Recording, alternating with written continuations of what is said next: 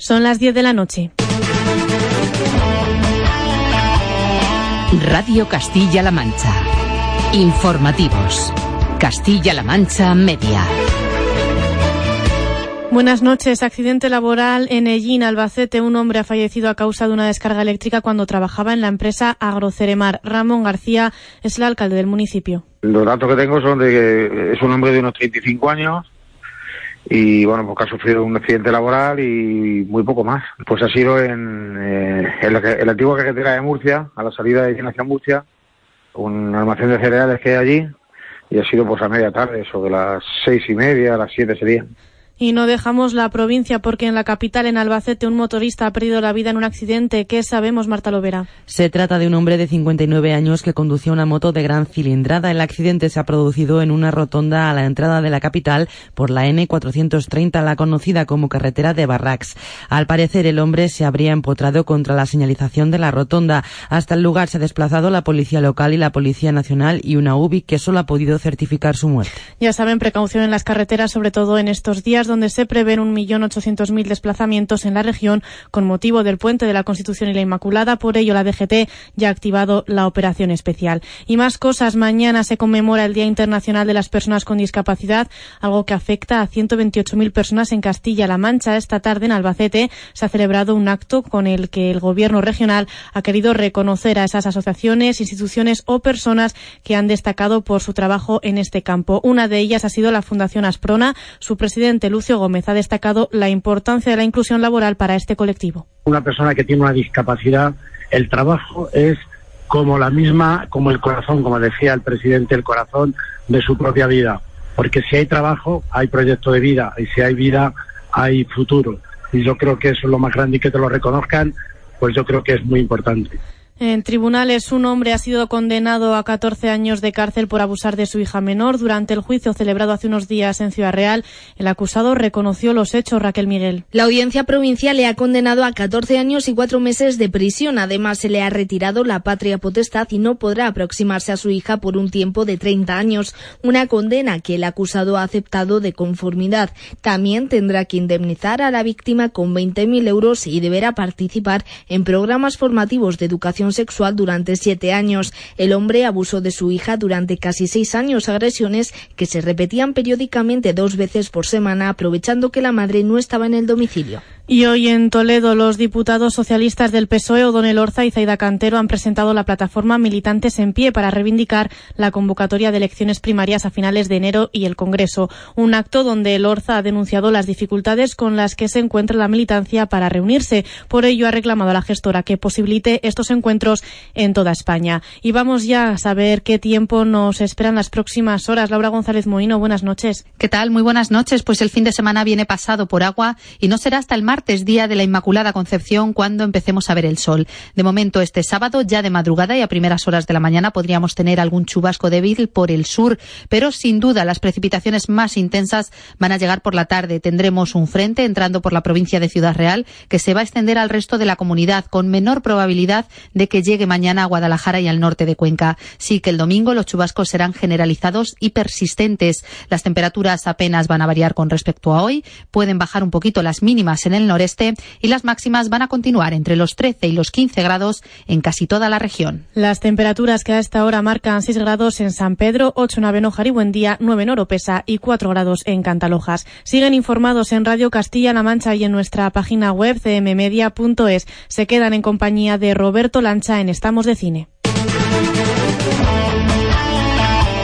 Servicios informativos de Castilla-La Mancha Media. Radio Castilla-La Mancha.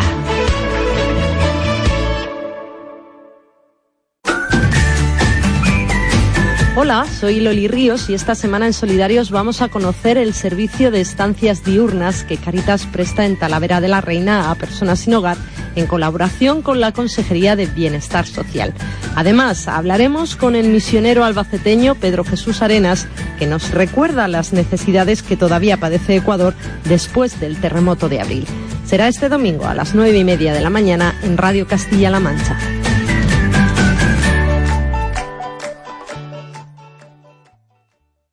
En Radio Castilla-La Mancha. ¡Silencio! ¡Silencio! ¡Cámara! Callarse un momento para que se me oiga bien. ¡Acción! Estamos de cine. Amigos, siempre recordaréis este día como el día en que... ¿Estás listo? Oh, sí. ¡Hasta el infinito y más allá! Oh, capitán, mi capitán, oh, capitán, mi capitán. Con lluvia, con sol, con nieve, con hielo, la función debe continuar. ¡Soy el rey del mundo! Aquí comienza el programa de cine de Radio Castilla-La Mancha.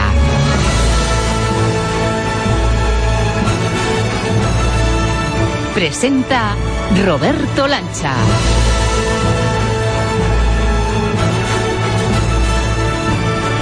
El mismo que viste y calza, Cicerón informal de esta nueva cita con el cine y la radio y que te da la más cariñosa y cinéfila de las bienvenidas. Estrenamos mes de diciembre con una buena noticia para la familia de Estamos de Cine. Y es que te cuento, empezamos esta aventura hace menos de tres meses, a mitad de septiembre, y ya hemos recibido un dato oficial y alentador. Y es que esta sala de cine que abrimos cada semana para ti se llena con más de 44.000 personas en cada función.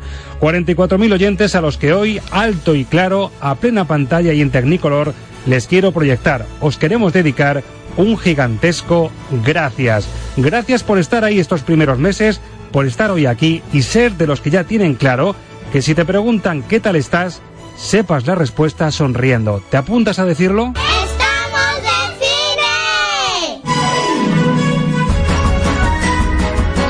Antes de dar el primer gran sorbo a Estamos de Cine, repasamos contenidos porque ya está aquí pisando fuerte mi copiloto de vuelo. Arancha Sánchez, muy buenas. Hola Roberto, muy buenas. Vamos ya con el menú del día que abriremos hablando con uno de los actores del momento, Roberto Álamo, protagonista de la aclamada Que Dios nos perdone y favorito, claro, al Goya, al mejor actor. Felicitaremos al director del Festival Cibra, Gabriel Castaño, por la espectacular y sorprendente clausura de su octava edición, por la que desfilaron artistas de la talla de Ana Belén, Carlos Saura, Rodrigo Sorogoyen o Asunta Serna. Chequearemos los estrenos de la semana con nuestro crítico de cabecera, el director de la revista Metrópoli, Alberto Lucchini. Será nuestro filtro perfecto para elegir nuestra apuesta de la semana. En nuestra sección Season 1 nos va a acompañar Javier Mateo para hablar de una gran serie que no se cuela en las listas más top, pero que es la clara sucesora de Los Soprano. Hoy, en series de cine, Ray Donovan. Y el postre de este gran menú nos dibujará una gran sonrisa gracias a una gran obra de todos los tiempos. Para muchos, la mejor comedia de la historia con Ángel Luque,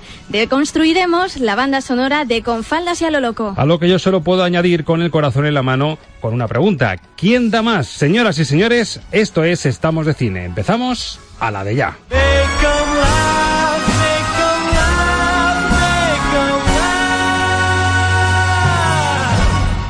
Si quieres, me tomo un anís y nos ponemos ahora, que ya sabes que me sienta como un tiro, pero bueno, me desinhibe, ¿qué vamos a Me hacer? emborrachas el cerebro, Carla. ¿Yo te emborracho? Sí, pero ¿Yo? emborrachas, me, me mezclas a tu padre con el bebé y con el, con el anís. Yo no puedo, así no puedo. Así no puedo. Padre me dijo que cuando cumplía 40 me llevaba de putas y me iba a enseñar a conducir y a montar a caballo. Y me enseñaba a montar a caballo, pero el otro no, lamentablemente no. Y yo que conste que el padre no le he dicho nada para no hacerle esto, ¿eh? Si volviera a pasar algo parecido, yo contaría hasta 10 antes de actuar. Fue un error, se me fue la mano y he estado dos meses visitando a un psiquiatra, a un psicólogo que me dio unas pastillas, me las he tomado qué discutisteis? No nos caíamos bien. Bueno, pues acaban de escuchar a uno de los actores de moda del cine español, a Roberto Álamo, en tres secuencias de días de fútbol, La gran familia española y Que Dios nos perdone. Hoy, Roberto Álamo es nuestro invitado especial. La entrevista de la semana en Estamos de Cine.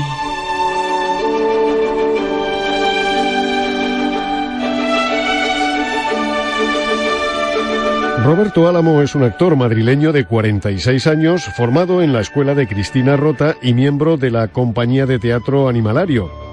Su primer papel destacado en el cine llegó en 2003 con Días de Fútbol. Tras ello, le hemos visto en películas como La piel que habito, Los dos lados de la cama, Te doy mis ojos o La gran familia española. Su trabajo en esta última comedia fue premiado con un Goya a la mejor interpretación masculina de reparto en 2013. Pero no todo se reduce al cine. En televisión también ha sido un rostro muy conocido gracias a su encarnación de Juan Calatrava en Águila Roja y en teatro obtuvo el premio Max 2010 por su aplaudida interpretación de Urtain en los escenarios. Este año, de la mano de Rodrigo Sorogoyen, ha protagonizado junto a Antonio de la Torre la elogiada Que Dios nos perdone. Muchos le colocan ya como favorito para el Goya. Hoy estamos de cine con Roberto Álamo.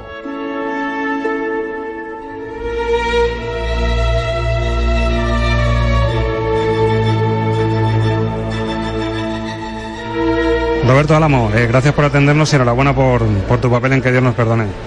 Muchas gracias, muchas gracias. Bueno, ha tenido tanto éxito, que una peli tenga tanto éxito ya es una notición.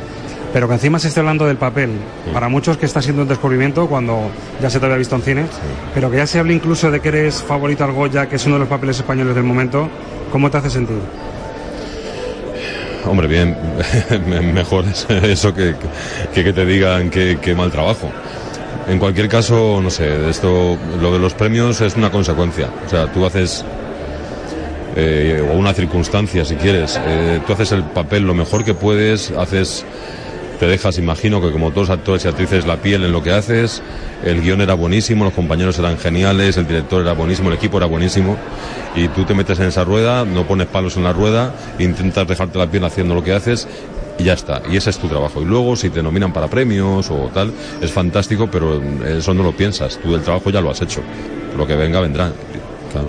Y encima de compañero a un actor que casi es sinónimo de cine español, porque una peli española sin Antonio de la Torre no es una peli española. Sí, sí, sí. No, además le conozco hace muchos años ya, somos amigos y, y claro, trabajar con un amigo al que conoces íntimamente siempre es muy gratificante porque puedes llegar a lugares a los que quizá con otro compañero al que no conoces tan íntimamente quizá no puedas llegar. Pero bueno, es una maravilla. Y más una película que lleváis vuestros papeles tan al extremo, ¿no? Son dos personas que están en un punto de su vida al límite. Mm. Tu personaje es brutal, eh, imagino. Si no eres así realmente, te tiene que haber sido muy difícil meterte en, en ese punto y llegar tan lejos, ¿no? Bueno, no soy así, efectivamente, no soy así. Eh, como, como gracia, digamos, en las entrevistas que nos hacen para la película, solemos decir que, que, los papeles casi estaban equivocados, en el sentido de que Antonio es muy expansivo en la vida, es muy parlanchín, muy bromista, y yo soy muy callado, muy metido para adentro y muy tímido. Efectivamente no soy así. Ahora, es verdad que yo no me muevo como el personaje que hago, como Alfaro, no hablo como él, eh, no escucho como él, no tengo las reacciones que tiene él, pero lo que él siente sí soy yo. Es decir, sus emociones sí son las mías. Y bueno, pues hay que bucear en la parte oscura y, y ver qué hay por ahí. Lo que sí es verdad, Roberto, es que parece que estamos atravesando un, un momento de cine español con talentos como Sorogoyen, como Raúl Arevalo, que ha sorprendido este año Sí. también con Tarde para la Ira, con Alberto Rodríguez también que nos está dejando alucinados. ¿Está siendo casual o sí que hay, hay un, mercado de cine español que se está sabiendo aprovechar? Sí, yo, mm, bueno, como artista que soy, diría que es que se está haciendo, se está haciendo buen cine, independientemente de los géneros. Es verdad que el thriller o la comedia eh, venden más, es así, es, es, es impe- impepinable. Imagino que son épocas. eh, bueno, ahora es la época del thriller, es la época, no solamente en España, en todo el mundo. Es la época de, lo- de las películas de, animación, es las películas de comedia, y bueno, pues, pues sí, efe- efectivamente se quiere traer público a las salas. Y, y entonces entras dentro de esa convención de, de hacer un thriller, porque sabes que, que, bueno, que de alguna manera funciona mejor. Ahora, tiene que ser una buena película, si no, eh, da igual. Y creo que por encima de todo, insisto, se están haciendo buenas películas, que es lo interesante. Porque bueno, porque, porque España es un país con arte, aunque, aunque haya gente que, no lo sepa o que no quiera verlo. Con mucho arte, siempre lo ha tenido. Y para el cine también. Y esta es la muestra, que se hacen, eh, este año se han hecho 5, 6, 10 películas que son maravillosas. Bueno, Después de ver tu papelón en Que Dios nos perdone, yo creo que con un papel de eso es un trabajo así, el teléfono suena más. ¿Tienes proyecto ya en mente o no? no, no suena más, ¿eh? No te creas. Esto, esto no es como las películas que haces una buena película. ¡eh! Mm, bueno, eh, sí tengo proyectos, pero vamos, que para que te hagas una idea, yo cuando me dieron el, el Goya por, por la gran familia española, me tiré ocho meses sin trabajar después, sin trabajar en nada. O sea, quiero decir, eh, yo creo que los premios ni dan ni quitan, te dan eh, una cosa que es maravillosa, que es el reconocimiento, la gratitud de los compañeros o de la gente que te vota y te sientes enormemente gratificado, es una maravilla. Ojalá todos los trabajos del mundo tuvieran premios. El tuyo, bueno, el, periodista sí hay premios, pero vamos, los médicos no sé si tienen premios, los abogados no tienen, los panaderos no tienen premios. Ojalá todo el mundo tuviera premios. Dicho esto, eh, eh, bueno, pues esto, que, que es muy gratificante, pero ahora no te otorga un carné para trabajar toda la vida. No, eh, tienes que curártelo día a día y dejarte la piel día a día para seguir trabajando. Esa es la cosa. Bueno, nos confabulamos en esta entrevista para que te llegue una buena llamada, Bueno. que tengas buen gusto para elegir el guion también Sí, sí, sí, y ojalá te, te veamos y disfrutemos en pantalla con un papelón como ese. Muchas gracias. Muchísimas gracias, un placer.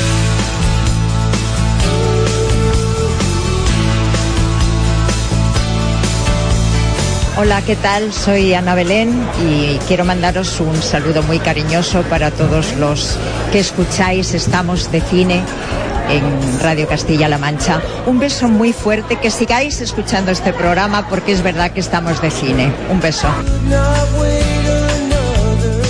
Tanto la entrevista a Roberto Álamo como este saludo cariñoso que nos ha dejado para ustedes Ana Belén han sido posibles gracias a la presencia de ambos en el Festival Cibra, el Festival del Cine y la Palabra que se ha celebrado entre Toledo y la Puebla de Montalbán. Vivimos su clausura el domingo pasado y les puedo decir de corazón que fue un auténtico espectáculo. Por eso queremos saludar en Estamos de Cine y felicitar al director de este festival, al que ustedes ya bien conocen, Gabriel Castaño. Muy buenas. Muy buenas, ¿qué tal, Roberto? De corazón de verdad, felicidades, chapó, reverencia, todos los posibles halagos que se pueden hacer, porque de verdad os quedó una cosa sensacional. La verdad es que estamos muy contentos porque era un poco la guinda final después de de- de 10 días eh, con mucho trabajo, un trabajo muy duro y es verdad que la gala te la juegas todo ya, ¿no? Te juegas absolutamente todo y bueno, pues puedo decir que el trabajo de tantísima gente que hubo en el Palacio de Congresos pues eh, nos salió redondo y al final nos podemos felicitar por ello. Pero bueno, no hay que, no, no hay que cansarse de aprender y seguir corrigiendo algún error que también hubo y de tirar para adelante, vaya. Mira, yo creo que el síntoma, aparte de las casi mil personas que caben en el Palacio del Greco, en el Palacio de Congresos, que entre los invitados, aparte de Roberto Álamo, al que hemos podido entrevistar y escuchar, el saludo de Ana Belén, es que estuvo Carlos Saura, Gemma Mengual, que la gente, los protagonistas del cine, que son auténticos artistazos, salgan y digan claramente que están alucinando con la clausura y que incluso, yo te comento, en, en Butaca, en el sitio en el que estaba de prensa, se escuchaban a directores como José Luis García Sánchez diciendo es que esto le da mil vueltas a los Goya. Yo creo que ese, ese piropo, no, no que la gente de Toledo de la Puebla, que están tan involucrados con vosotros, digan que ha salido genial, es que ya que lo diga esta gente, amigo, ya es un síntoma... Sí, no, la verdad, y que luego además, como estamos en el mundo este en el que las redes sociales pues eh, se, se expresan las opiniones, para nosotros es un halago que algunos de los que sí que se manejan muchos en re- mucho en redes sociales eh, dejaran eso ahí, ¿no? Yo tengo la suerte de poder ir a los Goya y la verdad es que los Goya están muy bien. El problema que tienen los Goya es que hay que entregar una grandísima cantidad de, premios y se hace un poco largo. Pero la verdad es que nos, nos den esos halagos y esos piropos. Recuerdo en Twitter Roberto Álamo decir que, que no había visto nunca una gala una gala igual, ¿no? Entonces, bueno, la verdad es que eso es gasolina, gasolina para seguir trabajando, ¿eh? Y el seguir trabajando es que ya tenéis el punto de mira en la novena edición y seguro que no os habéis relajado y ya estáis atando cosillas, ¿no? Sí, bueno, ahora hay que, hay que recoger, es lo primero que tenemos que hacer, recoger, poner a cada, cada cosa en su sitio. Y sí, no, a ver, siempre vas teniendo ideas para, para años próximos, pero, pero bueno, hay que ir paso a paso, también dejar a la gente que, que descanse un poco, que respire, que se, eh, bueno, pues se, se evada un poquito de todo lo que ha sido esto y, y bueno, pues luego con, con mucho esfuerzo otra vez arrancar, claro. Gabriel Castaño, director del Festival Cibra, te lo dijimos al inicio cuando estaba justo empezando el festival en esta edición 2016, que estamos de cine, quería ser altavoz de esta pedazo de iniciativa y lo seguimos diciendo. Aquí nos tenéis para la próxima y para lo que necesitáis. Muchas gracias, Roberto. Gracias, enhorabuena. Un abrazo. Hasta chao. siempre. ¿Nos oyes? Esto es Radio en Cinemascope. Estamos de radio. Estamos de cine. Pues continuamos sumando minutos y metros de celuloide en Estamos de Cine y antes de que un mensaje de voz me corte el aliento, como siempre, me van a permitir mirar a la platea y preguntarlo. A ver, ¿alguno de ustedes tiene algo que decir? Si parece, allí al fondo. Hay un oyente con una petición allí al fondo, Jaime, la butaca de arriba. Si pasa el micro, por favor. Sí, preséntese y dígame. Mm, bueno, yo soy Ana, soy de Cuenca. Todo esto está muy bien, pero dime, ahora quiero saber qué echan en el cine. Pues esa es la pregunta. Yo me remito esta vez al comodín de la crítica. A ver si hay suerte. Alberto Luquini, ¿está usted por ahí? Muy buenas. Pues vamos a ello.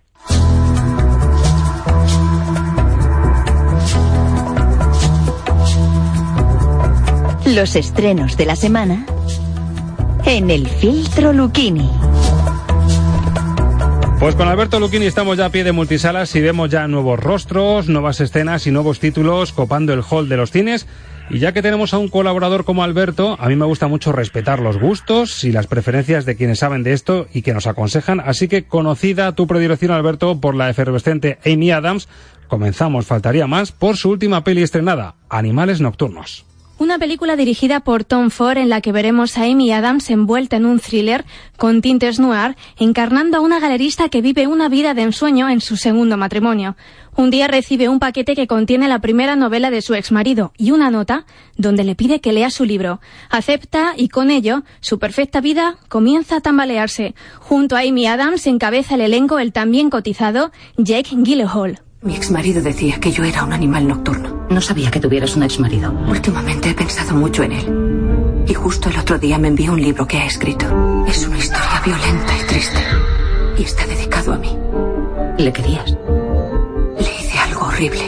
Nadie puede escapar después de lo que hiciste.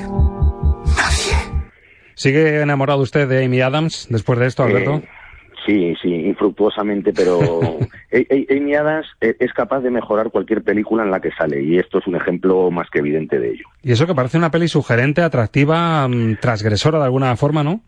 No, la- a ver, no es una mala película, eso, eso hay, que, hay que dejarlo claro por delante. Lo que pasa es que es una película irregular, en la cual pues a Tom Ford, mm, que es el director, que, es más conocido como diseñador que como cineasta, pues se le nota que no maneja especialmente bien los resortes del thriller. Él hizo una primera película que fue Un hombre soltero, que le salió muy bien porque hablaba de cosas que, que controlaba más. Aquí en el thriller se pierde un poquito porque hay que, hay que manejar muy bien eh, la dirección y la puesta en escena para, para desarrollar un thriller además tan enrevesado como este. Lo que pasa es que, claro, tienen la suerte de que de que están Amy Adams y Jake Gyllenhaal que, que salvan un poquito la papeleta. Entonces es una película que debería ser un 2, pero por, por Adams le daríamos un 3. Y ahí está 3 en Metrópoli, que podemos leer ya desde este viernes. Un thriller oscuro y asfixiante que le va a tener que echar un pulso complicado, vamos, es un pulso de perdedor, al último latigazo de Disney en plenas pre-vacaciones navideñas, porque ya tenemos aquí una de las pelis animadas de estas fechas. El título, Bayana. Disney vuelve con la historia de una adolescente con un intenso vínculo con el mar, a la que veremos acompañada de los indispensables y habituales secundarios que tanto gustan a la factoría, una simpática mascota y un semidios con un anzuelo mágico gigante que le permite cambiar de forma. Bayana surcará el océano para descubrir por qué sus antepasados abandonaron las expediciones marinas. Dentro de esta buena apuesta animada están los responsables de clásicos como La Sirenita, Aladín o Hércules. Maui, cambia forma, semidios del viento y el mar. Yo soy... Héroe de los hombres. Eh, ¿Qué? El título es Maui, cambia forma, semidios del viento y el mar, héroe de los hombres. Te he interrumpido. ¿Empieza? Venga. ¿Vamos al reino de los monstruos? Tranquilo, es mucho más profundo de lo que parece. Bueno, pues en esa caída yo le pregunto a Alberto Lucchini si ha vuelto el gran sello de Disney, el sello de entreguerras, un ni para ti ni para mí. Pues eh, yo la verdad es que todavía no he podido ver la película, eh, pero no, no tiene pinta de ser uno de estos Disney que vaya a pasar a la historia. Eh, bueno, insisten en, en presentar princesas de armas tomar y superheroínas para mm, quitarse el San Benito de las princesas blandurrias de, de los años 50 y 60, eh, una banda sonora que esa sí la he oído, que es absolutamente espléndida, y luego una película ambientada en los, en los mares del sur que con este frío se, se agradecerá. Eh, yo creo que, es, que, que va a ser mm, más de lo mismo, es decir, una película que se ve, se disfruta y poco más. Y la número uno en taquilla la semana que viene, sí o sí. Apuesta Eh, segura. Con, con un puente, con, con un acueducto por en medio y los niños en casa, vamos, no tengo la más mínima duda. Bueno, pues esta semana las incursiones españolas, cambiamos de tercio ahora para hablar de lo nuestro, las más destacadas no traen el exitoso sello que, del que estamos hablando, del thriller pegado a la calle, sino un gran salto en el tiempo con rostros conocidos. La dirige Salvador Calvo. Su título, 1898, Los últimos de Filipinas, adaptación de la épica historia acaecida en la colonia española de Filipinas a finales del siglo XIX. Allí un grupo de soldados españoles liderados por el coronel Enrique de las Morenas, Eduard Fernández, y el teniente Martín Cerezo, Luis Tosar, son obligados a permanecer refugiados en una iglesia durante casi un año para sobrevivir al ataque de un grupo de insurrectos. Completan el reparto Carra Lejalde, Javier Gutiérrez o Carlos Hipólito. Con ellos. Escucho sus gritos. Aún huelo la muerte. Ellos luchaban por su libertad. Nosotros por defender un imperio. Aún siento el dolor. Apuesta complicada, ¿le ha salido bien o no a Salvador Calvo, Alberto? Pues le ha salido ba- bastante dignamente. Mm, Lo, pri- lo primero que hay que dejar claro, que esto es muy importante, es que no se trata de, de un remake de la famosa película del cine franquista del año 45, Los últimos de Filipinas, entre otras cosas, porque aunque parte desde del mismo hecho histórico, lo aborda de una forma completamente distinta. Aquí no se trata de, de reivindicar el heroísmo ni, ni el espíritu na- nacional, sino todo lo contrario. Se trata de demostrar la sinrazón de, los militares y, y cómo lo de estos pobres hombres estaban allí absolutamente a, a su pesar, nada de que tuvieran ningún interés en convertirse en héroes. Eh, la película está bien resuelta, entre otras cosas porque se nota que tiene una inversión detrás un poco habitual en el cine español y mm, tiene un diseño de producción estupendo, un reparto, como, como habéis dicho, eh, impresionante y todos los actores funcionan muy bien. Es mm, un ejemplo de que, de que, bueno, cuando hablamos de cine español cutre, pues claro, es cutre si no, si no hay dinero detrás. Cuando hay dinero, pues el cine español puede ser lujoso también. Bueno, pues una buena noticia, así que al llegar a cartelera apúntense esta película, 1898, Los últimos de Filipinas, porque no es lo que parece, ni mucho menos tiene ecos de aquella peli franquista.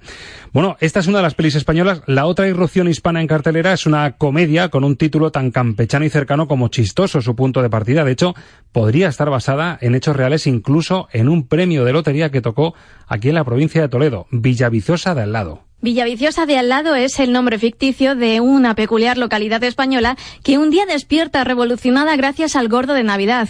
El punto de partida, un clásico fácil de asociar a los chistes más comunes en las fechas que nos vienen, y es que los ganadores del premio compraron el décimo en un prostíbulo y ahora tendrán que maquinar cómo hacerse con los millones sin poner en juego su imagen. Dirige Nacho García Velilla, responsable de títulos como Perdiendo el Norte o Que se mueran los feos. Y el elenco es un desfile de caras conocidas y asociadas al género como Carmen Machi, Arturo Valls, Belén Cuesta, Leo Harlim o Yolanda Ramos. El primer premio ha recaído en Hospitalet Parla y Villaviciosa de al lado. No, que es aquí, que es aquí. Yo lo tengo, no te has ido. La puta. A ellos también les gusta el dinero. ¿Qué te crees que harán cuando sepan lo que nos ha tocado? Yo solo fui al club a comprar tabaco. Ya. Y yo voy allí porque pone muy buena música. Tal y como están las cosas, a ver a qué tola ahí engañamos para que se la juegue yendo al puticlub. Bueno, pues ¿qué tienen los chistes y algunas comedias? Que cuando te sale muy bueno son tres o cuatro estrellas en la crítica, cuando te sale malo es un peloto negro, como el que Pues- sale en Metrópoli. y, y porque no se puede poner menos. No, la, la verdad es que a mí la película no me hizo ninguna gracia. Es una suce- sucesión de chistes tópicos, de chistes coyunturales, de todo un humor muy manido, casposo, rancio, como si volviéramos a los a los años de, de Pajares y Esteso. Y ojo, las películas de Pajares y Esteso son mejores que estas. Y, y bueno, a mí me da la impresión de que es un, un producto de, de mercadotecnia eh, hecho para los seguidores de las teleseries españolas y, y- y lo peor de todo es que me temo que encima va a funcionar. Pero para la gente que busca otra cosa, Alberto, que quiere invertir esos 10 euritos, 8 euritos de- del fin de semana o cuando vaya al cine, por otra apuesta más de Cine Club, ¿qué nos recomiendas esta semana? Pues esta semana tenemos una película de autor brasileña, vamos, más que de autor, de autora, que, que es Madre Solo Hay Una, mm, dirige Ana Muy- Muylaer, que, que hace un par de años sorprendió con, con, su, con su anterior película. Y, bueno, pues es una historia basada en hechos reales sobre una, un- dos hermanos que de repente descubren que, que no son hijos de su madre, sino que ésta le- les había robado. Y entonces los padres biológicos intentan llevárselos a casa. Claro, mm, ellos tienen su vida hecha y de repente, mm, por mucha relación biológica que tengan con, con sus padres reales, pues es cambiar de vida, con lo cual son robados doblemente. Si a esto le añadimos que uno de los dos niños tiene encima eh, problemas de identidad sexual, pues nos encontramos con un análisis de la adolescencia bastante, bastante eh, cruel y bastante certero. A mí es una película que, que toca mucho y, y, bueno, pues para el que le guste ese tipo de cine me parece muy recomendable. Bueno, Alberto, pues gracias por ser una semana más nuestro filtro, nunca mejor dicho, y por chivarnos que puede merecer la pena y lo que no. Un placer. Un placer, hasta siempre.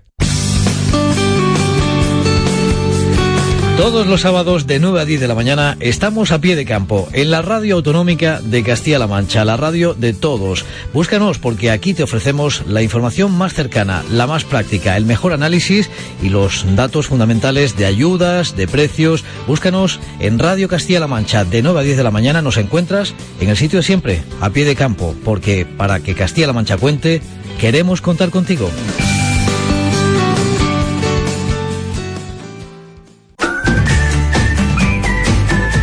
Soy Loli Ríos y esta semana en Solidarios vamos a conocer el servicio de estancias diurnas que Caritas presta en Talavera de la Reina a personas sin hogar en colaboración con la Consejería de Bienestar Social. Además, hablaremos con el misionero albaceteño Pedro Jesús Arenas, que nos recuerda las necesidades que todavía padece Ecuador después del terremoto de abril. Será este domingo a las nueve y media de la mañana en Radio Castilla-La Mancha.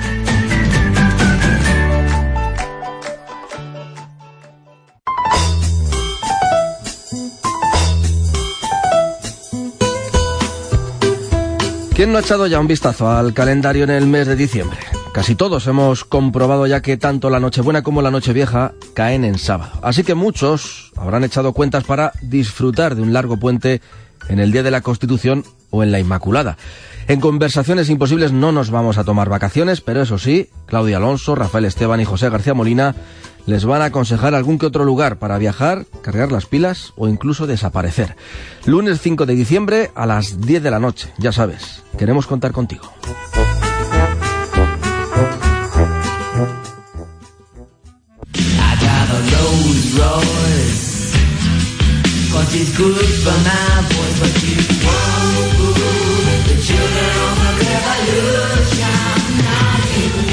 ¿Nos oyes? Esto es Radio en Cinemascopio. Estamos de radio. Estamos de cine. Y estamos de cine además en clave de lujazo porque esta semana tenemos el placer de presentar a un pedazo de periodista como la Copa de un Pino, entendido en series, es más, entendido, en el traductor saldría como friki de las series también, que es lo que interesa en esta sección. O sea, vamos a ver, Roberto, que me traigas a tu sexto programa, teniendo en cuenta que yo tenía que salir en el primero, ya es mal. Es el 12, pero da igual, Javi. ¿eh? Ah, que es el 12. El 12 ya, sí. Bien. Eh, que además me llame friki, no sé yo si yo debería hacer esta sección o no. Don Javier Mateo, friki de las series. Muy buenas. buenas Bienvenido. Noches, ¿qué tal? pues aquí estamos. Vamos a hablar además de una de nuestras favoritas. Yo, mira, mmm, reconozco... de menos a Marta Lovera. ¿Dónde está Marta Lovera? Hoy hablamos de ella porque no está Marta Mar Lovera. Marta Lovera le hemos dado un descansito. Además, como no había Rey Donovan, digo, aprovecho. Llamo Javier Mateo, que es muy de Rey Donovan Sí. y muy de Los Soprano. Sí. Yo es que la llamo la heredera de Los Soprano. Y De ahora lo vamos a justificar. De hecho, además, en la cuarta temporada, muchos han decidido llamarla directamente así. ¿Ah, En sí? vez de- en vez de los sopranos, los Donovan. Los Donovan. Directamente, para Sí, que sí, pues. Ha ido ganando enteros en esa comparación. Y yo, para abrir sección, pues he traído, por supuesto, la música del primer capítulo Oh. de Ray Donovan. Hooray for Hollywood. That screwy valley, Season 1. Series de cine con Javi Mateo. Te perdonaré porque me has puesto indicativo. Hombre, por supuesto. vale, te perdono. Va. Ahora tienes Va, que decir va, tú, va. a esto se puede acostumbrar uno. Ah, eh, que si se puede acostumbrar uno a esto, esto es maravilloso, de verdad, y con, y con música de jazz de fondo. Por cierto, que es verdad que era la música que sonaba en... Yo creo que uno de los planos más bonitos que se ha visto a la hora de abrir una serie, ¿no? Él, él en el coche intentando, digamos que poner orden en algo que parecía Auxiliar que no tenía mucho, mucho orden, ¿no? Es decir, posiblemente es el, el principal emblema de los de Ray Donovan para comenzar, ¿no? Además, es una serie llamativa porque, lo primero, a mí los personajes en el cine, los personajes que asociamos al señor Lobo, eh, que es ese Harvey Keitel en Pulp Fiction, es decir, él arregla problemas, el apagafuegos oficial, ese tío elegante con una sangre fría, una serenidad, que maneja el móvil, que está siempre pendiente y va a resolver los problemas que a lo mejor incluso la gente con más dinero no puede resolver.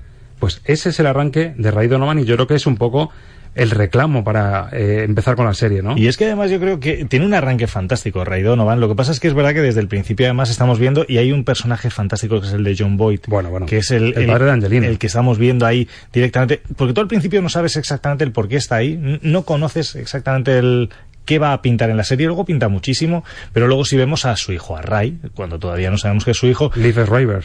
al- que está espectacular. Espectacular. O sea, Es yo una- creo es que una serie- ha nacido, Sí. fíjate que tenía papel en Cinco Hermanos, acuérdate, que- Mm. aquella serie con Sally Field de hace cuántos, 10 años podrá hacer ya fácilmente, porque tuvo como 7 8 temporadas. Y la peli de RKO, que a, a mí por aquella época mm, me RKO, chirreaba muchísimo este actor, ¿eh? Sin embargo, cómo ha ido creciendo con el tiempo y a día de hoy además es, yo creo que ha nacido para hacer Ray Donovan, ¿eh? Y su papel en Spotlight, que la tenemos de hace un año, el- la Fíjate, película me quedo, oscarizada. me quedo con él en Ray Donovan. Sí, me también. parece que lo hace mucho mejor. Me- Es más, yo creo final que- no soy capaz de identificar a otro actor que no sea que no sea él como Ray Donovan. Yo creo que el papel de Ray Donovan, que encima con la intrahistoria que tiene su personaje, con los abusos a niños en Boston, es que engancha perfectamente con la trama de Spotlight, Spotlight. efectivamente. Con ese director de periódico que llega, con una serenidad y un aplomo también tremendo, y dice, no, no, es que esto hay que destaparlo otra vez. Curiosidad, por cierto, ¿tú sabes que Liv Schreiber fue eh, la primera opción de la creadora de la serie, de Ann Biderman, y que fue una exigencia a Showtime?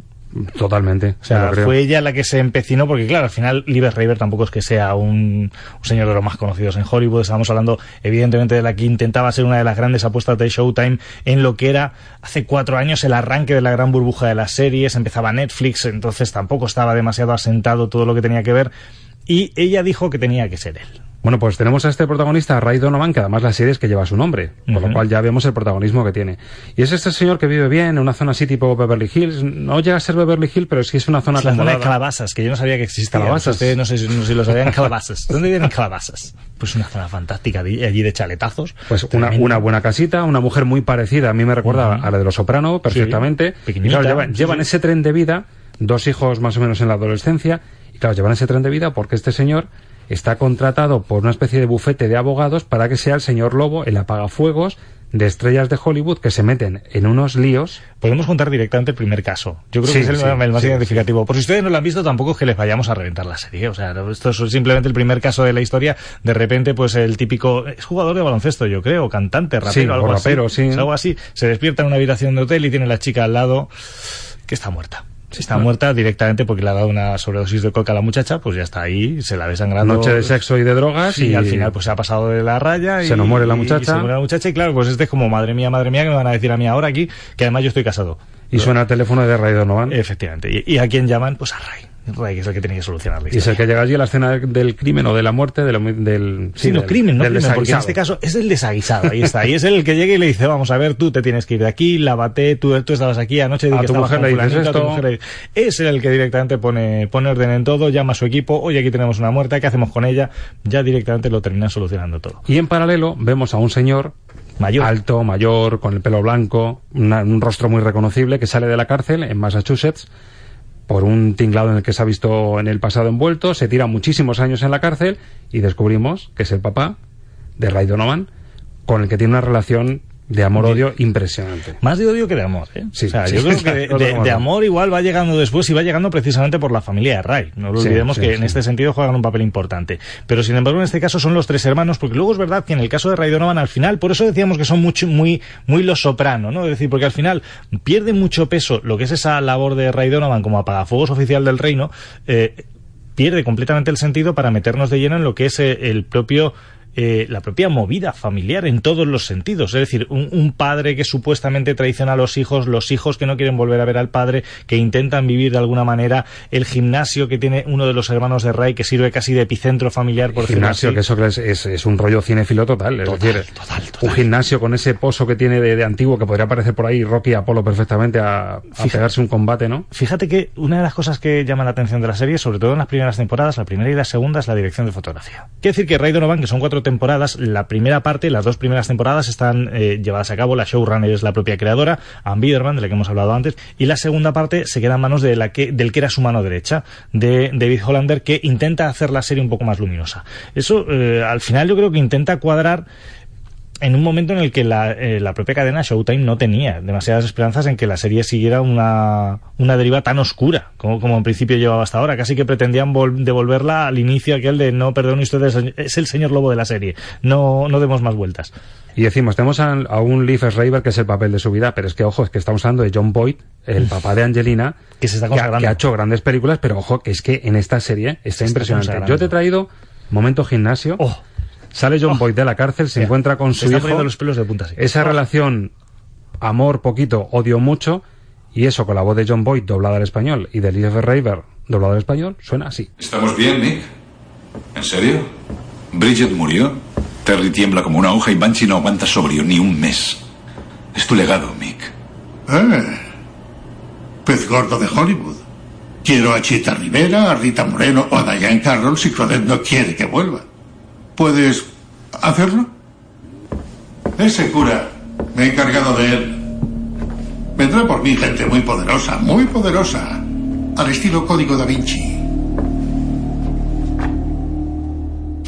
Maravilloso ese John Boyd, con esa ironía, ese sarcasmo. Bueno, en plan de hijo, me he enterado que eres un pez gordo en Hollywood que puedes conseguir lo que sea, y a él que le encantan las mujeres de color. Lo que le ha pedido es las mujeres de color, que luego vemos además que tienen mucha importancia en la serie. No les vamos a decir por qué, pero digamos que serán la familia y uno más. Vamos tiene, a dejarlo. Tiene una predilección muy grande, John Boyd. Sí, a John Boyd es lo que tiene. Y a mí me gusta mucho la serie y la comparo con Los Soprano.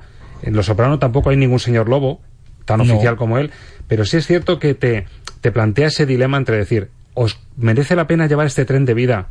Esa supervivienda, ese super chalet que él quiere comprar para darle. ¿Os merece la pena estar metidos en los que os estáis metiendo para tener este nivel de vida? Lo que pasa es que en el caso de Ray se ve muy bien que eh, ellos no es que puedan o no puedan llevar ese nivel de vida, es que no pueden llevar otro, otro tipo de vida. Es decir, yo creo que al final él lo sabe, él lo tiene muy claro, él sabe que o es así o su vida se viene completamente abajo, él tiene que ser el padre de familia de todos ellos y al final demuestras que Rey demuestra que todos los días tiene que dar el do de pecho. Claro, es que además en cada do de pecho, en cada encarguito que le hacen y que él resuelve, mm. la cuenta aumentan ceritos unos cuantos. Unos cuantos, sí, sí, sí. No, no, ustedes no saben cómo funciona el equipo de Ray.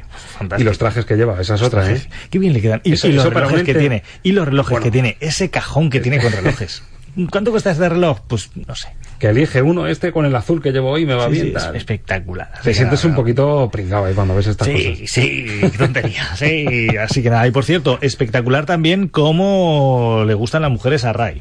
Es un poquito John Hamm en Mad Men también aquí. Un poquito eh, John Hamm, ¿eh? sí. No te diría yo que nada más con ese mismo, ese mismo toque, por decirlo así, ¿no? Y hay quinta, ¿no, Javi? Y habrá quinta. Se supone habrá quinta. Parece ser que hay quinta, así que veremos a ver, a no ser que Showtime diga lo contrario. Lo bueno es que estamos en el impasse y que la gente que nos escuche se puede poner a tiempo a ver poco a poco Ray Donovan y llegar a la quinta pues con todo bien empapadito. Además, no es una serie larga, son 10 capítulos, 12 capítulos, una cosa así por temporada, o sea que da tiempo. Se, se ve bien, se ve bien. Capítulos largos, por cierto, ¿eh? 55, 55 minutos hasta la última, que pasan a ser 45. Pero más cómodo que ver una peli, más cortito. Sí, claro, evidentemente. Y calidad similar, que es la base de estos series de cine esta Season 1. Sí, es que al final, ya lo decís Marta y tú todas las semanas, estamos en una época dorada de las series. Javier Mateo, que me lo intuía, que lo olía, que nos lo íbamos a pasar bien. Sí, no, no, pero luego ya, esto tendré que repetirse, pero alguna serie mucho más petarda para poder reírnos mucho más. O sea, al final se trata de eso, ¿no? Bueno, friki de las series, muchísimas gracias. No sé si te perdono lo de friki de las series. Roberto Lancha. Hasta la próxima. Hasta cuando tú quieras. Life can be bright in America. If you can fight in America. Life is alright in America. If you're all white in America. Estamos de cine.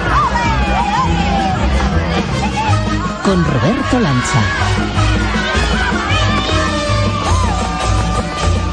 Bueno, es escuchar esta música de nuestro invitado que ya está por aquí con nosotros, Ángel Luque. Se le mantiene la sonrisa que nos dejó el homenaje a West de Story. Ángel, muy buenas. Muy buenas, Roberto. Además, es bueno que tengamos esta sonrisa dibujada ya porque hoy abrimos una caja que, lejos de ser la de Pandora, es una caja maravillosa que es la de la comedia que no hayamos tocado así de forma tan directa como hoy. Nunca habíamos tocado la comedia. Es verdad que la comedia no es uno de los géneros con el que la banda sonora más se luce. Es decir, no tiene nada que ver con el cine épico ni con el cine romántico. Si quieres, incluso apuramos y no tiene nada que ver con la banda sonora para el cine suspenso de terror. La, la comedia luce menos en la música. Es normalmente mucho más funcional, pero es verdad que hay comedias que hasta una banda sonora un poquito, podemos decir, menor, la hacen brillar. Y la que vamos a hablar hoy, pues es de esas. Dirán los oyentes, ¿por qué comedia les habrá dado a estos? Y esto se resuelve primero diciendo al director y luego escuchando el audio que va a sacar de dudas a todos. El director Billy Wilder, la música está.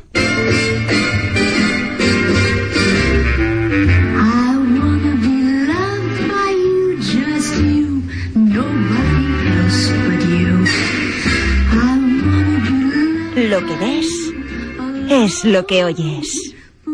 Música para soñar, cine. Pues soñando cine estamos ya, ya nos hemos puesto en esa, esa piel de blanco y negro, un blanco y negro impecable, perfecto. Ya estamos viendo a Marilyn, posiblemente la Marilyn más sensual que hemos visto en la gran pantalla, que ya es decir mucho, porque la hemos visto sensual muchísimas veces. Pero amigo, en Confaldas y a lo loco, que es esta película que ya suena de fondo, Qué gran Marilyn, Ángel. Fíjate, te voy a decir, eh, tenía un reto, era ser más sensual que Tony Curtis y Jack Lemon, como mujeres. Porque claro, el gran reto era superarles a, ellos dos, ¿no? Que tienen esa escena... Bueno, es que claro, primero hay que decir, eh, una cosa es una comedia y otra cosa es Con de ser loco, porque es una obra maestra del cine superando el género. Pero claro, no se puede entender el género de la comedia fuera de esta película, ¿no? Entonces es un guion perfecto, no sobra nada de este guion, está hilado perfectamente, es una secuencia detrás de otra cual mejor. Y claro, por ejemplo, esa secuencia con ese traveling que va siguiendo a Tony Curtis y a, Jack Lemon, eh, que van llegando al lado del tren, ¿no? Que luego vemos ese chorrito de vapor que salta. Es, todo eso está en cuidado, claro, es que ese movimiento de caderas supera muchas veces casi el de Merlin, es que lo hicieron perfecto. Lo tiene todo, lo tiene todo, guion perfecto, director impecable, es el gran director de comedia de todos los tiempos. Esto no lo va a igualar nadie. Aunque esté por nacer el director, posiblemente que. Pero Billy Wilder, de hecho, era el dios de Fernando Trova, ¿no? Hombre, hay una cosa clara que, que, bueno, a lo mejor no puede pecar de clásico así, o puede pecar de que es un nostálgico de no sé qué cine, pero eh, vamos a ver, es que hay cosas que son como son. Es decir, cuando uno ve con falta de ser loco, se da cuenta de lo que es una gran comedia y otras cosas otras cosas que se han hecho antes o después, pero claro, esto es la cima de lo que es la perfección eh, en todo, rodaje, en casting, porque los actores son excelentes, a cual mejor, en un guion eh, pues que, que mm, bueno, pues nos redondea algo que parece como una historia muy simple, parece que es muy sencillo, pero en realidad es un engranaje complejísimo eh, lo que lleva lo que lleva la historia detrás. Yo desde luego que te voy a confesar una cosa, soy un amante de las películas donde salen trenes. Yo, vamos, es que no creo que haya nada en el cine que se haya hecho mejor que toda la parte del tren de esta película. O sea, no, no creo que haya una cosa parecida en el cine. Toda la parte del tren es perfección absoluta. Y es tan inteligente Billy Wilder que no solo urdió un guion perfecto, sino que eligió un elenco con Tony Curtis y con Jack Lemmon, que son dos grandísimos actores, dos de los mejores de todos los tiempos, pero encima sabe utilizar una Marilyn que estaba en un momento ideal para que fuese el gran reclamo de, la película. Es decir, lo tiene todo, tiene toque comercial de esa época, una época en la que en el 59 ya se estaban haciendo grandísimas películas en color. Por ejemplo, por ejemplo que, que, fue un poquito antes, ya se estaban viendo peliculones y sin embargo apuesta por blanco y negro, por una comedia arriesgada. Leía yo hace poco que era una comedia que si no llega a tener un guion tan perfecto, podía haber hecho el ridículo, que fue, creo que fue una de las críticas que se escribieron en Estados Unidos y sin embargo le sale una, una, una comedia que dice de Tuché. Claro, no tenía una parte muy arriesgada. Luego esto se volvió, se volvió a intentar con Tucci cuando se hizo aquella historia que es similar, no se parece, pero que bueno, trataba esto mismo un poco en cierta medida, ¿no? Y Tucci es una gran comedia, sin duda alguna, pero no le llega a la altura de esto. Fue un riesgo muy grande, pues que eh, Billy Wilder, eh, claro, era un genio no solo en la dirección, sino en la creación de guiones. Y cuando elige al compositor, Adolf Deutsch, que es el compositor de la banda sonora, lo elige porque él viene de ser arreglista de comedias musicales, con lo cual conocía muy bien el registro de lo que se necesitaba de lo que se necesitaba para crear un ambiente, que es lo que se busca, porque, claro, eh, Billy Wilder lo que narra un poco la historia también es una época social, está mm, parodiando también un poco los temas de la ley seca, los temas de Lampa, de, los temas de los años 20, felices, entre comillas, años 20 al final, cómo van acabando, y eh, busca a un autor que eh, pueda meterle ese gag musical, pueda meterle un poco el guiño estilístico, porque Adolf Deutsch apuesta por el jazz en esta banda sonora, pero apuesta por una cosa que es también algo que le salió perfecto, que es utilizar a Marilyn como cantante, que es lo que estamos escuchando, y alguna canción más que tiene la banda sonora. Claro, es que Marilyn son de esas actrices que eran, eh, bueno, un compendio de varias cosas y no ninguna de ellas totalmente definida, porque hay gente que dice, bueno, Marilyn no era una actriz, era una cara, no era del todo una voz, era eh, el gancho de su sensualidad. Bueno, pero al final cantaba, al final actuaba, al final era sensual, es decir, al final tenía todas estas cosas, con lo cual era perfecto si un director lo sabía dirigir, ¿no?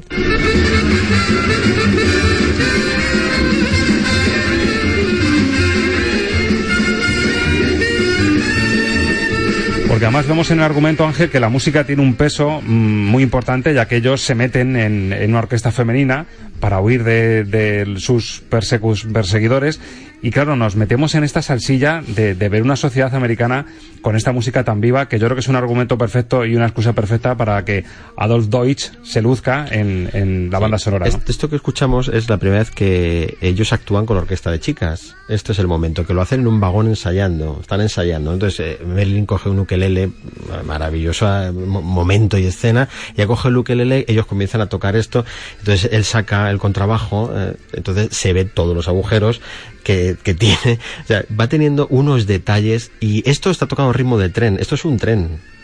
Esto es un tren lo que suena, realmente corriendo deprisa, ¿no? Nos metemos en esa velocidad del tren eh, y él lo hace a toque de jazz.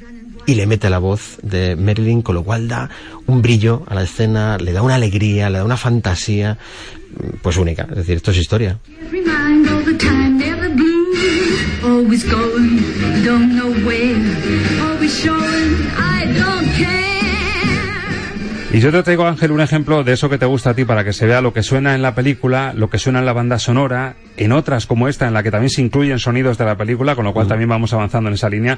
Pero claro, está el primer tema que hemos escuchado de Marilyn, que es uno de los clásicos, de los mitificados de, de esta película, y lo vemos en escena y resulta que no tiene la importancia ni tiene subrayado que al final hemos visto esa canción. Es decir, vemos a Marilyn cantando una actuación, no se da importancia. Queda por detrás, queda por Exactamente, detrás, sí. y lo que, lo que se subraya es el diálogo tan gracioso que tienen los dos protagonistas. Vamos a saber ese momento, vamos a escucharlo. Daphne, tu amigo te está haciendo señas. Podéis iros tú y él a tomar el fresco. Recuerda que te ha citado para esta noche, sonríele. No tan forzadamente, sonríe con más amabilidad.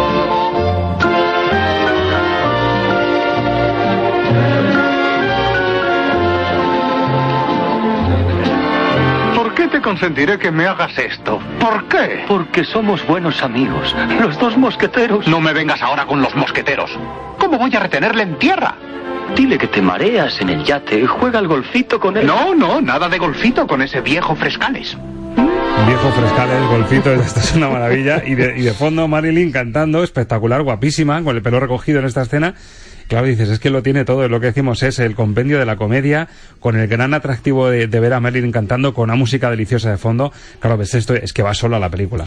Y creando además unos momentos cómicos eh, de una elegancia, a la vez que para partirse de risa, ¿no? Pero con una elegancia, con una calidad de esto, eleva algo que siempre se ha dicho, es que la comedia es mucho más difícil que cualquier otro género. Es muchísimo más difícil que el terror, es muchísimo más difícil que el drama, mucho más difícil es la comedia, es decir, porque está creando una obra maestra cinematográfica, pero para que tú te partas de risa a la vez. Entonces, claro, tú ves esto y estás contemplando iconografía del cine, realmente, ¿no? Entonces, eh, la aparición de la música, si te das cuenta, sí que en este caso de esta banda sonora pertenece a la, a la diégesis de la historia perfectamente, porque es que es una banda la, la, historia de una banda de música. Ellos son músicos también, ¿no? Entonces, a la vez, nos va perfilando cómo son los personajes. Fíjate, los instrumentos que toca cada uno de ellos o de ellas eh, tiene su personalidad en cierta medida, porque juegan mucho con ellos, porque les sirve para interpretar, ¿no? Esa pobre Daphne, que es Jack Lemmon, que le toca bailar con el más feo en este caso, y que tiene que ejercer un poco del perdedor. Es, es el perdedor que siempre hay en toda historia, pero que para nosotros nos parece adorable, ¿no? Nos parece, y ese Tony Curtis que refleja el galán, pero es un galán un poco, ¿verdad? Porque cuando se ponen las gafas de culo de vaso, ya, es un galán un poco diferente, ¿no? O sea, todo está un poco, un poco distorsionado. Y además hay una cosa detrás, que es lo que vamos a escuchar a continuación, que es cuando Marilyn se da cuenta que todos los hombres la engañan, porque eh, solo le, fíjate, parece como un pequeño resumen de su vida, ¿eh? Todos los hombres la engañan porque no ven en ella más allá de una chica guapa. De las curvas. Creen que está vacía, ¿no? Mm. Por entonces canta una canción ella que dice dice que nunca más se volverá a enamorar, nunca se va a dejar engañar más por el amor, ¿no? Que es esta canción que le creó a Adolf.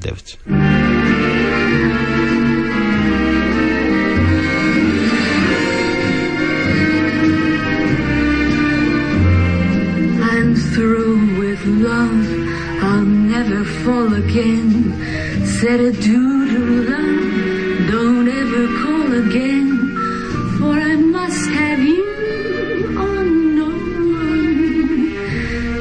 Claro, aquí escuchamos a Marilyn Ángel eh, con un tono más serio, es decir, eh, ya tiene un matiz de, de herida, ¿no?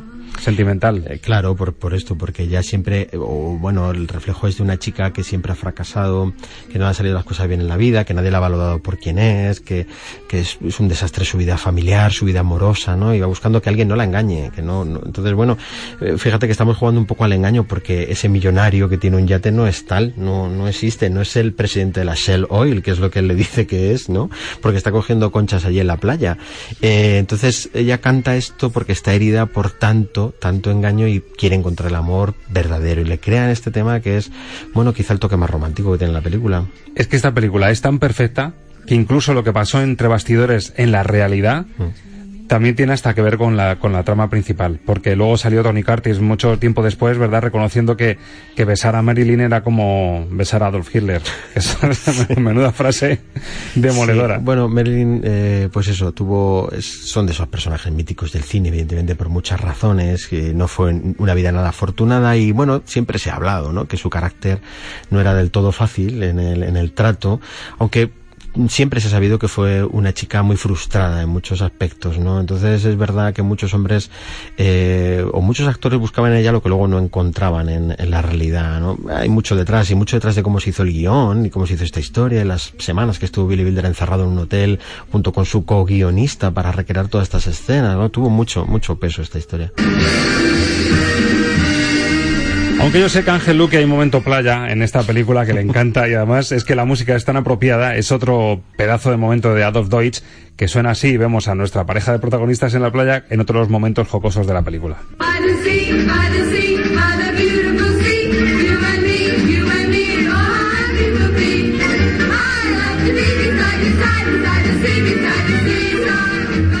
Describe, proyector en marcha, describe la secuencia Ángel que está deseando. Pues las chicas salen del hotel, eh, que un hotel, por cierto, vi hace poco un documental sobre este hotel que, por supuesto, funciona y tiene que ser una gozada ir a este hotel, porque es precioso, ¿no? Ahí en la playa, en California, etcétera. Bueno, pues sigue existiendo el hotel. Y eh, salen todas corriendo, con un aspecto como muy ingenuo, casi infantil, todas corriendo hacia la playa. Y claro, Daphne, que es ya le, le toca ir salir corriendo con ellas también y jugar al balón, mientras el otro está sentado fumando en pipa eh, a la Haciendo de sombra de, un toldo, sí, eh, y esperando a que se fije Marilyn en él, en él, ¿no? Entonces, claro, esta, esta música eh, intenta buscar esa ingenuidad un poco, entre comillas, absurda que va buscando la película por ver a, eh, bueno, pues a ese Jack Lemmon con un cuerpazo tremendo en un bañador de mujer, ¿no? Corriendo por la playa, jugando con sus otras compañeras de orquesta. Entonces le creó esta música Adolf Deutsch, pues, eh, bueno, que es una, es una preciosidad esta, este tema, ¿no?